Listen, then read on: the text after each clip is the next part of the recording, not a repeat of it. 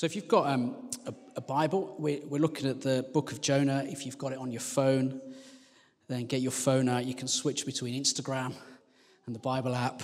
And we're going to work our way through the whole of the first chapter. There's only 4 chapters in Jonah. You can read it in like 10, 15 minutes. It's an amazing book. I want to start with this question.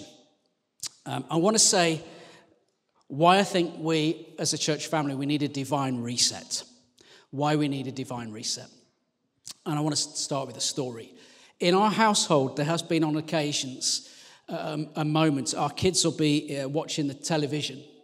And if you've got children, you'll recognize that scream they make when something terrible has happened. You know that it just kind of arrests your heart. You put down what you're doing and you rush to see what it is. Do you ever experience that? Any parents in the house? Or maybe you don't have kids, but you've seen parents do that and they just rush through.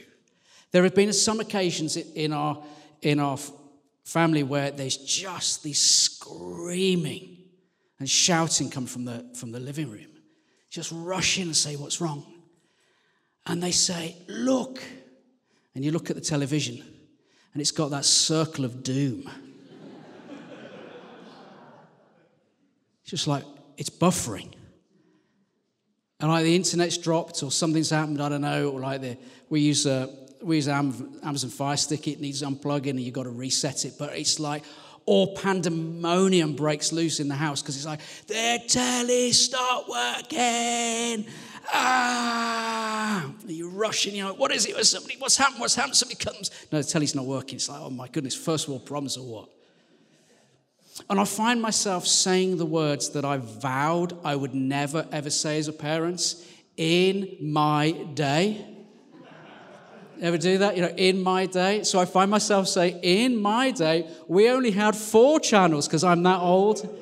And I can remember when Channel 5 came along. And then I say, do you know, in my day, we didn't have any choice about what we watched. You know, you came home, you bought on BBC One. Was it Blue Peter? 5:10, 5:35, Neighbours.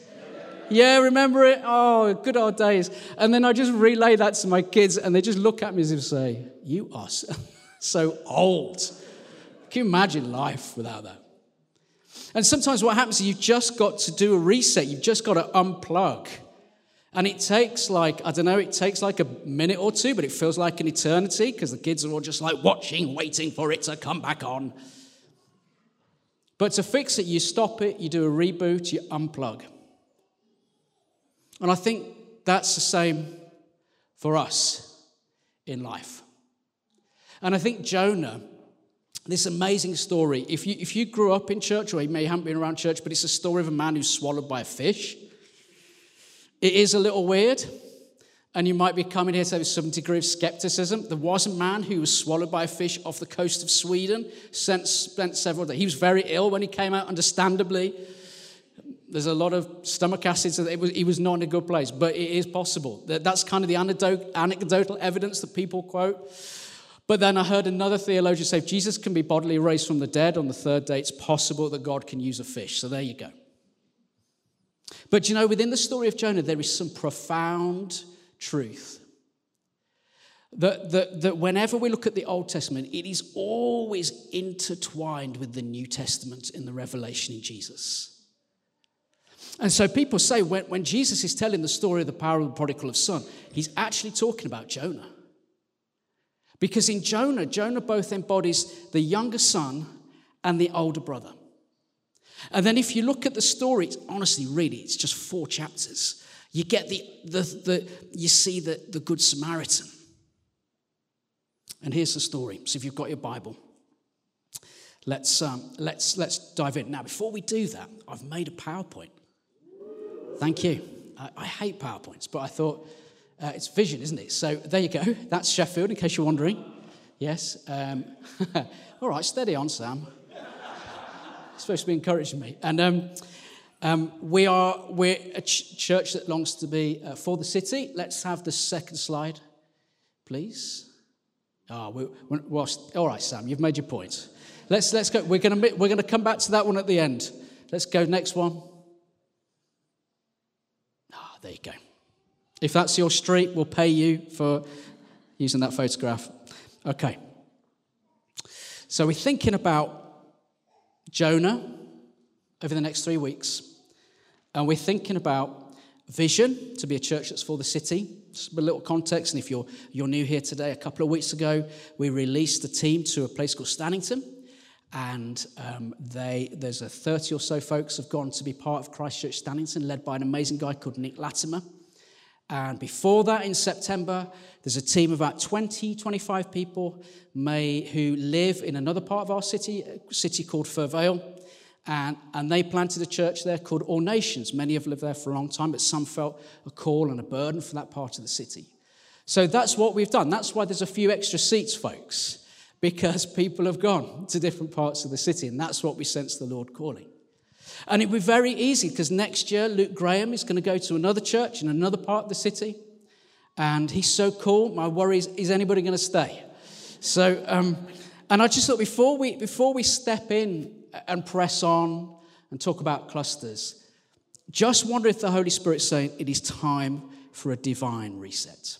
So if you've got your Bible, let's jump straight to Jonah.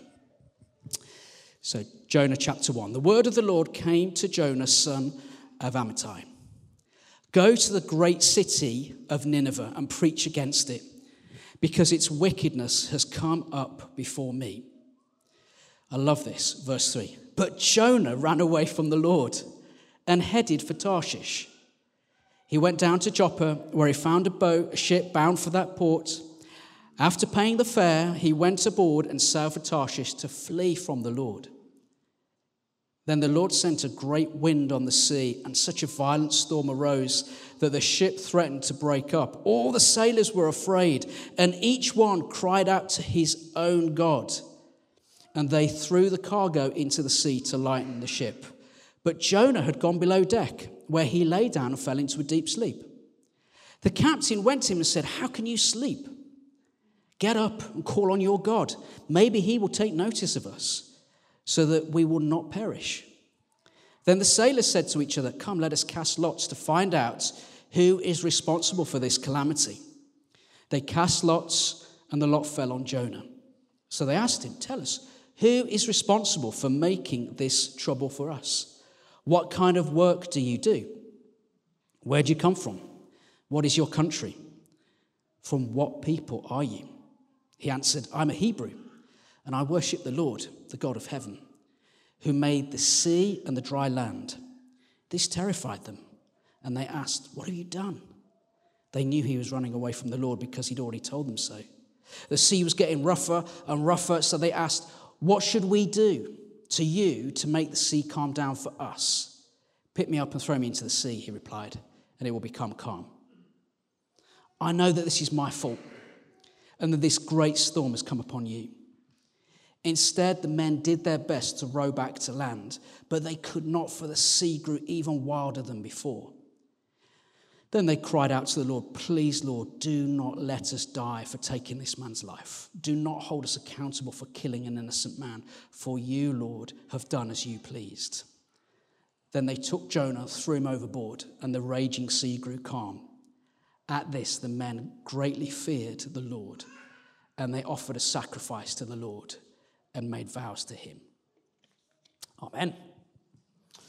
And so we're going to work our way. If you've got your Bible, keep it open. We're going to work our way through the first chapter. So the chapter kicks off, verse 1. The word of the Lord came to Jonah, son of Amittai. Go to the great city of Nineveh and preach against it, because its wickedness has come up before me. Okay, let's just hit pause right there. So here's Jonah, son of Amittai. Now, this is when God calls somebody who's a prophet, this is in what we call the minor prophets. It's very, very common for these words to be, the word of the Lord came to Amos, or the word of the Lord came to Jonah, son of Amittai. Now, here's the thing. Jonah would not be your first choice for a prophet. Let me tell you why. He's from the northern part of Israel. And that's not just because he's northern. Relax, don't worry. Okay. But Israel are divided into two. Israel in the north, Judah in the south. And Jonah was known for his pretty extreme views. He is what you would call, I guess like today's standards, he might be as what you might describe as an influencer. He's also got some pretty right. He's got some pretty right of centre views. He is what you would describe a nationalist. Make Israel great again. There's this sense in which he has prophesied to Jeroboam II. He's like, fortify the walls. Don't let anybody in. And I'm not trying to make a political point, because whenever we reflect on our politics, the Bible should always shape and inform what it is we think. But the reality is the human heart hasn't changed in thousands of years. And so Jonah is known for wanting to strengthen Israel's position, to keep people who are non-Israel, non-Hebrews out. And so some people say that actually he's kind of like, he's a little bit racist. Like, he doesn't want people who are non-Hebrews. He wants to keep them out. And we know that that is not what God intended for Israel. Israel was designed to be a place where the poor, the foreigner, could come and find refuge in their nation. And so when people are listening to the story, a bit like when Jesus tells the story of the prodigal son, people are like, what? Jonah? Are you kidding? Are you serious? You seen that guy's Twitter feed? Have you seen him on Instagram? This guy's out of control. He's got some pretty unsavory views. And then he says, go to the great city of Nineveh and preach against it. Nineveh is modern-day Mosul in Iraq, and it's the capital of the Assyrian Empire. And it is a place that you do not want to visit if you are not from there. It is, the Assyrians were known for their absolute barbaric cruelty. In fact, the only thing that we've got that comes close to the level of cruelty is the Islamic State. For example, theologians say that in battle, if they conquered a place, what they would do to the warriors is chop off an arm, chop off a leg, and then watch them crawl. They would set fire to adolescents and watch them burn. They are nutters. And so Jonah knows if he goes there, he's going to die. But he also knows that God, in his grace, reaches out to people in faith. And he is so prejudiced that he cannot see how they can become part of God's family. Just can't see it. So even though God has asked him to do something, Jonah makes the decision. He puts himself in charge of the moment and thinks, I'm going to go. Now, God has told him to go across land, 400 whatever miles it is, to Nineveh. But he decides to go down to the port of Joppa, and he gets a one-way ticket to Spain. Booked it, packed it. He's gone. There's a Peter Kay reference. I won't continue the rest, okay? So he decides he's going to take and it's just near Gibraltar, apparently. So not a bad place to go. So he thinks if he can evade God, if he can avoid God, think of the parable of the prodigal son, the one who decides, if he can just not do what God asks, that God will ask somebody else. It's actually pretty smart thinking. So it's a sense of disobedience, but it's actually pretty smart. If I can make myself scarce, someone else is going to take my place, because that is, God will find another prophet. I'm out of here. I just cannot do this. So gets the one-way ticket. The weather's not, perhaps, and I'm joking, I'm just making that up. We don't, I'm just being silly. But he goes to Spain. Amen. And it says, verse 3, but Jonah ran away from the Lord, headed for Tarshish. He went down to Joppa. He found a ship bound for the port. After paying the fare, he went aboard, sailed for Tarshish to flee from the Lord. Verse 4, then the Lord sent a great wind on the sea, and such a violent storm arose that the ship threatened to break up. All the sailors were afraid, and each cried out to his own God. And they threw the cargo into the sea to lighten the ship.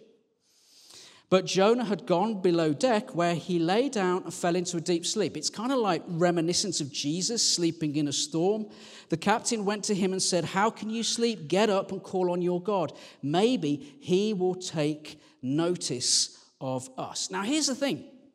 Jonah is sleeping down in the, is it the hull? Is that the bottom of the boat? Yeah? Thank you. Somebody put there. Thank you. That's very helpful. The rest of the sailors, now the sailors are from all different kinds of places.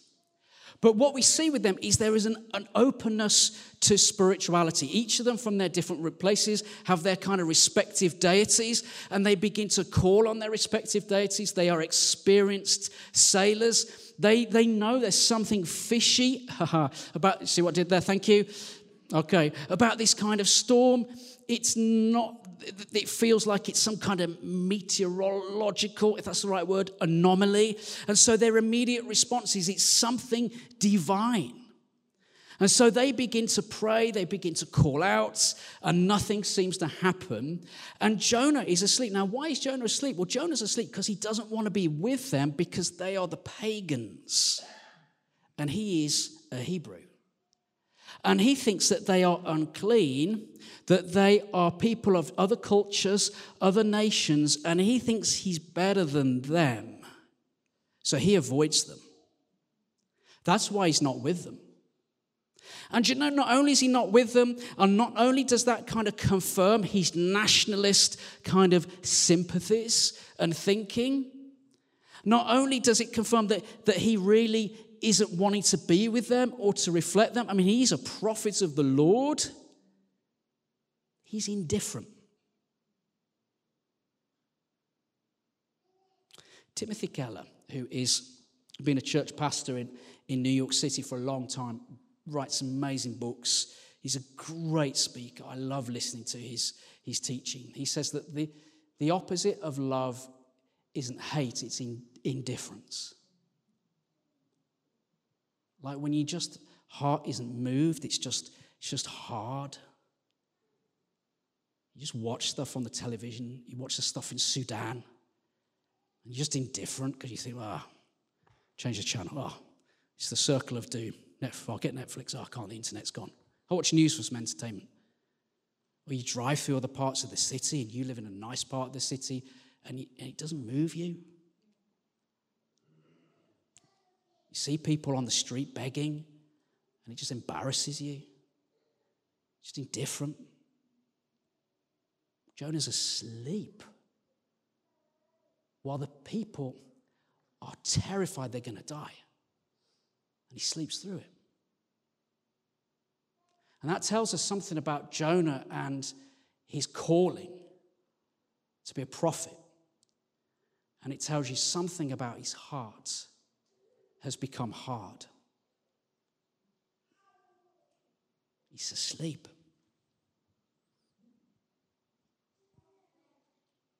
The captain went to him and said, "How can you sleep?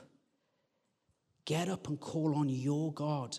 Maybe he will take notice of us so that we will not perish."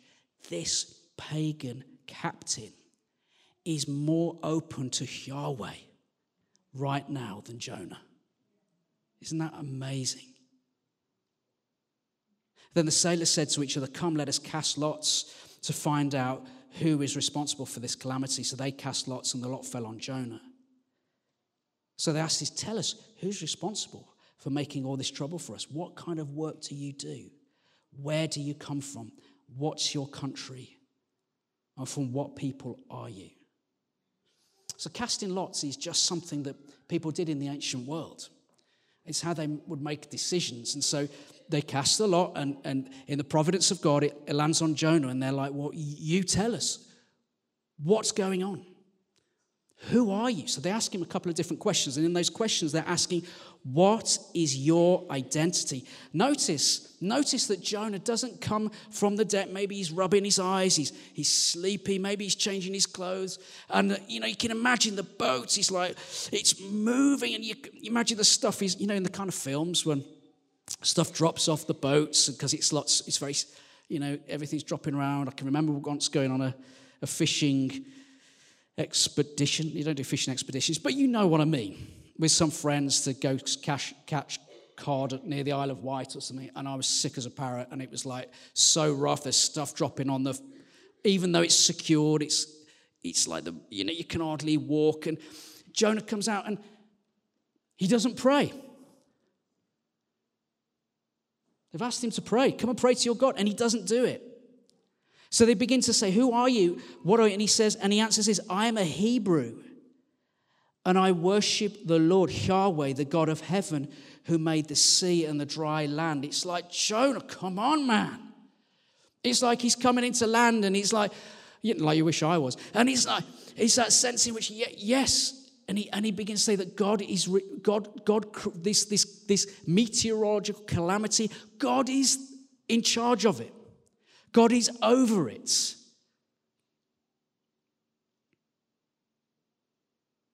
He says, I'm a Hebrew. This is who I am. This is my identity. This terrified them, and they asked, what have you done? They knew he was running away from the Lord because he'd already told them so. There is a thing where when we make choices, unhelpful choices, we all make choices every single day. There is an inevitability that those choices affect those around us, those we love.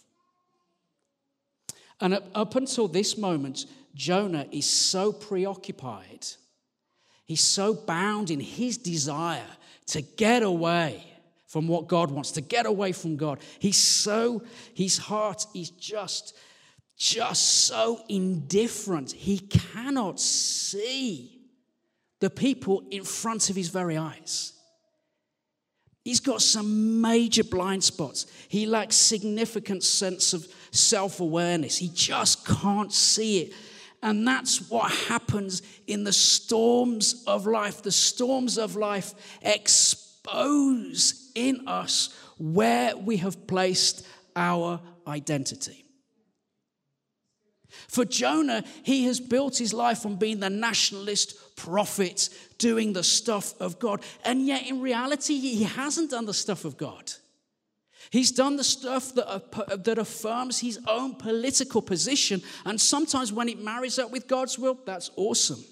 But right now, in this moment, he exposes his thinking, he exposes his theology, and they're terrified. They are more open to God than Jonah. They're more susceptible to what God is saying than he is. That's the truth.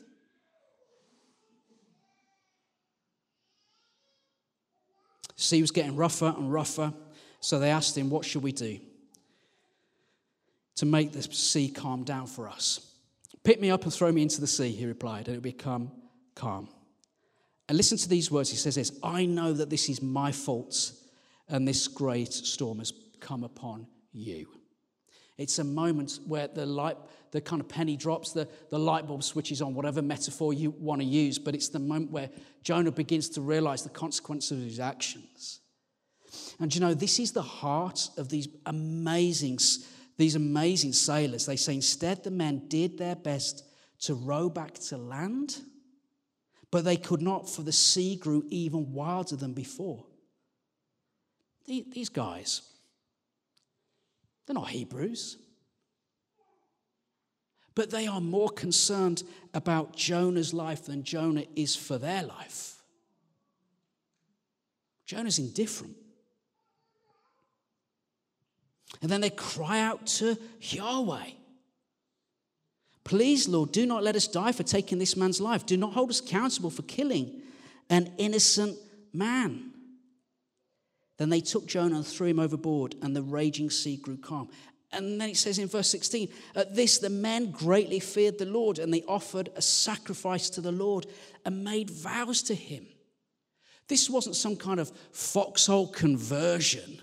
This is like, we have seen this dramatic event happen, and we have done what we should do. And it's like, this is real. This is an amazing moment. This is the call on Jonah's life, to see pagan people who are not believers convert and encounter the love of grace of God. And then it says this in verse 17, now the Lord provided a huge fish to swallow Jonah. And Jonah was in the belly of the fish for 3 days and 3 nights. From inside the fish, Jonah prayed to the Lord his God. This is Jonah's reset moment. In the storms of life, as they come bashing against him physically, it reveals to him what his identity really is rooted in or isn't. And then as they throw him over the side, the grace of God captures him in the form of a very large fish for 3 days. It's similar to the cross, the silence of Saturday, and the Good Friday, Resurrection Sunday. 3 days, it's all linked in. It's linked into the Good Samaritan who loves the person on the road, and the Good Samaritan is despised and he's hated. That is the call on Jonah's life, to go to the places, to the people that are different, who don't look like us, who are not the same color as us, who are not the same socioeconomic background as us. Look around us, folks.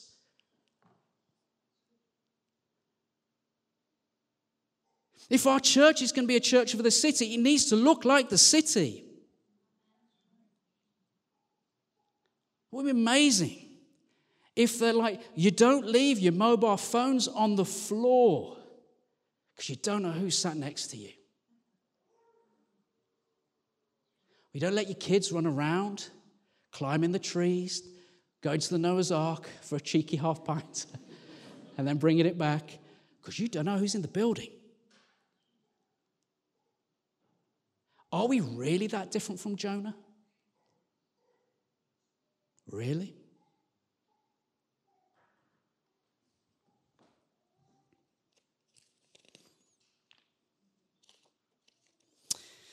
So what I want to propose to us, folks, is that the storm that Jonah experiences exposes the indifference in his heart. But he cannot see that indifference because he thinks he is so right. A bit like Peter, remember? I will never betray you. You see, Peter's faith isn't in Jesus. Peter's faith is in his ability to be strong at all times. His ability is to respond to situations in a certain way. And of course, he gets exposed. Jonah's vision is for a particular kind of Israel, but that's not the Lord's vision. So the Lord takes him to this breaking moment where every person used by the Lord is taken to their darkest place, where it seems, what is going on here, Lord? Where are you? Where faith kicks in. It makes no sense. And that's the moment that Jonah has his divine reset. So what does that mean for us?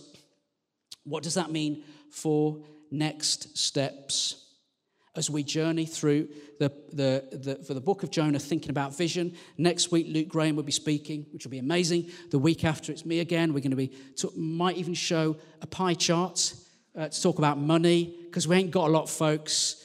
Kevin is our treasurer. He's does scratch cards.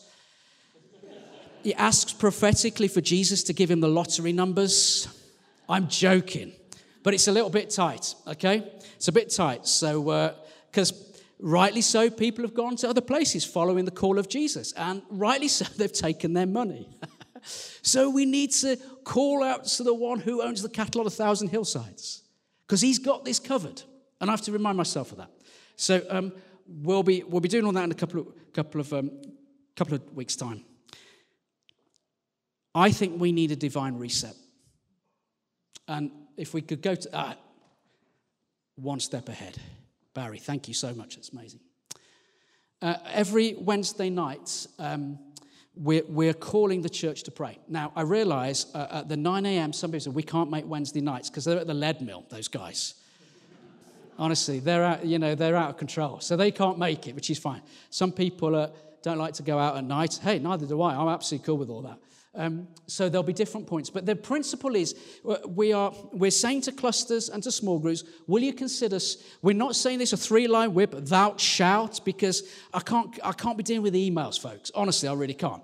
So it's one of those suggested, we go to a place that's suggested donation. It's like, look, we're encouraging as many as you can. I know for some groups that isn't going to be possible all the time just because of the nature of the group, or it's just not going to be helpful to the people in it. You are grown-ups. And we've said to the leaders, you're grown-ups, you make the choice as you see fit. And we'll have a conversation to work that through, okay? But the principle is, what would it look like to gather on a Wednesday night and make room? Where does that come from? Well, it's partly James Royal, he came up with it, so blame him. But it's from the song. And the song is based on this: enlarge the place of your tents and let them stretch out the curtain of your dwellings. It's Isaiah speaking of a time when God is calling his people to function in such generosity that they enlarge their tents. Hospitality was absolutely key to the Jewish world. There was no Airbnb. Do you know, you could turn up anywhere and the expectation was that people would make room for you. Do you know, there was such a passion about hospitality. Philoxenia, this sense of radical, not hospitality that people look like you, but people who are totally different to you. People would come in and might steal your stuff. And the passion was so much. The desire for this hospitality and hosting people, making room for them, was the same concept as how you would host and make room for the Shekinah glory of God. And there is something about us pausing, gathering on a Wednesday. It might finish at 9:30, sometimes it might finish at... Just leave when you like. Honestly, it doesn't matter. We won't be offended. There's something about coming and saying, we haven't got an agenda. There's no plan. There's no big idea. There's just a sense of, Jesus, we need you. And do you know, if you think this isn't biblical, do you know in the life of Jesus, like we all know that Jesus likes healing. Amen. Amen. We all know that Jesus talked about the kingdom. Amen. We all know that Jesus broke social conventions, had a massive heart for the poor, and that's what we want in the life of our church. I'll speak about that in a moment. But do you know, one of the things that Jesus did that we as evangelical, charismatic Christians neglect is this: that Jesus intentionally takes time in silence and solitude to seek the presence of his Father. And you know, if we're going to follow Jesus, yes to all those other things, but if we can do it seriously, there are times when we have to lay down our agenda. We have to lay down the things that give us identity and meaning, and maybe the relationships that give us meaning and identity and have done for a long time. Maybe our communities have become more friendship groups than they have about the places of his presence and encounter. If our communities are the time where we pray, keep it legal at the end, you know what I mean? Quick, oh no. Jesus, bless our days. Amen. And bless the cat, because it's not well. And maybe our hearts have grown indifferent. Jesus does this. Before a major change in his life, he spent 6 weeks in the desert. Hey. Before any major stuff in Mark 6, 30 to 32, after a big event, he recharges and he rests. I'm speaking to myself here. I'm not very good at this. Do you know when Jesus goes through grief, he takes time out to be with the Lord alone? So that's really important that we do that. Matthew 14, 1 to 13. Before a big decision, before choosing the 12 disciples, he doesn't get out PowerPoint and an Excel spreadsheet. He spends time alone with the Father, seeking his face. When it's in a season of distress and emotional angst and anxiety, what does Jesus do? He goes back to the Lord to seek him. When he wants to pray, he seeks the Lord. That's why for us, I think there's a season for us to make room. Make room for him. Yeah, but we love our small group. Oh, praise God. I'm glad you do. I'm really glad you do. That's what we want to hear, isn't it? It's what we want to encourage. But do you know, there's a city of 500,000 people who don't have what we have. And our call is to share it, to give it away, to live a life of generosity. Well, it's really hard. Yeah, it is. It's called the gospel. And we can't do it alone. My heart is hard. I don't want people I don't know coming into my house. I'll talk to my neighbour on my time, thank you very much, or when I'm in the mood to do it, mainly for a sermon so I can preach on it, seemingly like I have some kind of integrity. But when he talks to me over the fence and I'm in a not having a good day and he wants to chat to me about some planning application, I don't really want to talk to him there and then. I'm like, Lord. Okay, Lord. After Mate Room Wednesday night, I'd love to tell you I went home and thought, Jesus, you move so powerfully. I went home and thought, Lord, are we making the right decision? And then Thursday, I woke up and I thought, Lord, are we making the right decision? And this came to me, and I didn't hear it audibly. It could have been the cheese, okay? Let's just leave that with you. But I just thought, almost like him say, how many baptisms have you had this year? And I thought, not many. And I'm not going to go down the wind to put numbers on it. I'm not. But actually, I felt the second question from the Holy Spirit was, and does that concern you? Does it move you? Does it motivate you? And I'll be honest, I thought, not enough. And I felt real conviction of the Lord. And I think that's what the Lord wants us to do, to take us to a place where we perhaps become before him, repent of stuff. We bring our anger and our frustration because of our friends have gone on church plants. It's not the same. We bring our anger and our grief that we're not able to meet, perhaps as we were. Anger and grief from COVID or any other season. We just bring it before Jesus. Say, you can deal with this far better than I can. I've been holding on to this for too long. I'm going to give this to you, back to you, Lord. And embrace Hosea 10:12, the divine reset that the Lord, I believe, and I want to bring to us in all my vulnerability. That's what I think he's calling us to do.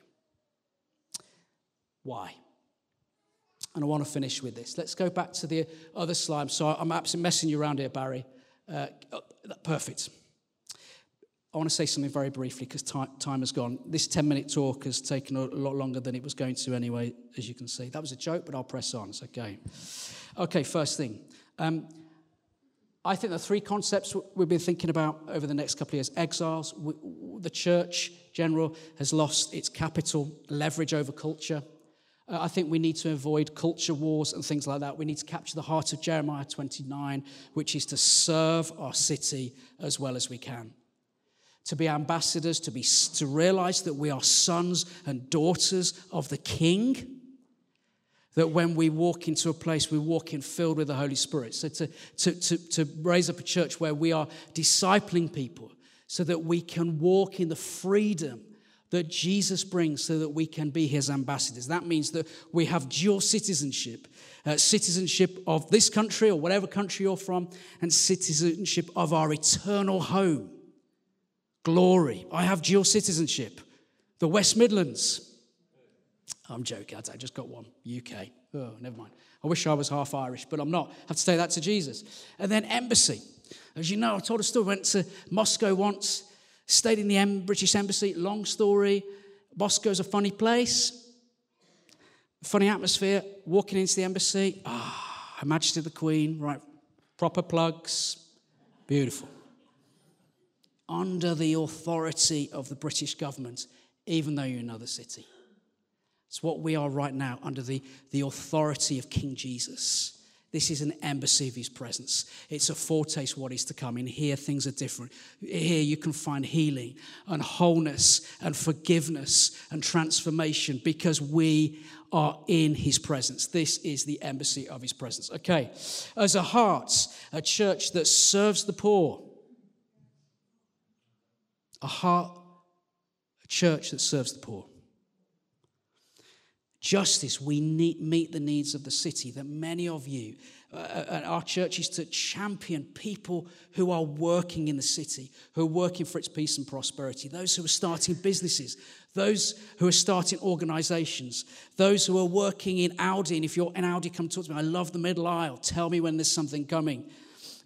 those like John and Ruth Fox, who are into fostering. The counsellors come to the church and say, will you foster our children? They go and get enough kids who are locked in the system. The church can rise up and make a difference. Getting involved in aspects of the city, becoming governors in schools, working for the common good of the city, to champion those of you in your workplaces, in business and social enterprise, those of you who are entering into politics. I mentioned somebody earlier, I got feedback from somebody of another political party, but lots of people are campaigning, and absolutely right, we should be serving the common good. There's a church, we are generously give away people. We send people away, even though it costs and it's painful, that we give our times and our talents, and we become a church more and more that is humble, wanting to serve the institutions, to learn and to serve, are right at the very heart of it. A resource church which is for mission for the city of Sheffield, and its core, a dependence on the Holy Spirit and in prayer, because unless the Lord builds the house, it ain't going to happen. So, folks, I believe that the Lord is going to take us on a journey. I think before we set off into that journey, I was praying. I was talking to Joel Pollard, actually, the other day. I said, well, I'm praying for just a move of the Holy Spirit, particularly amongst students. Such an amazing time. And our youth. Oh, man, my daughter's in secondary school. So the things that, you know, not only did you used to go when I was a kid and there was neighbours at 5:35. Now everything's changed. Gender, sexuality, the whole thing is so confusing. We have to walk that as disciples. We need to speak about those things as a church. But we need the divine reset to break up the unplowed ground so that our security moves away from whatever, whether it's friendships, whether it's what we do, whether it's our bank balance, whether it's what's happened to us, whether it's our own strength, because in the same way that the Lord calls Jonah to Nineveh, God has placed us in this city. And if he's placed us in this city, we're to love it and bring its life and see the Spirit of God move. Let's pray.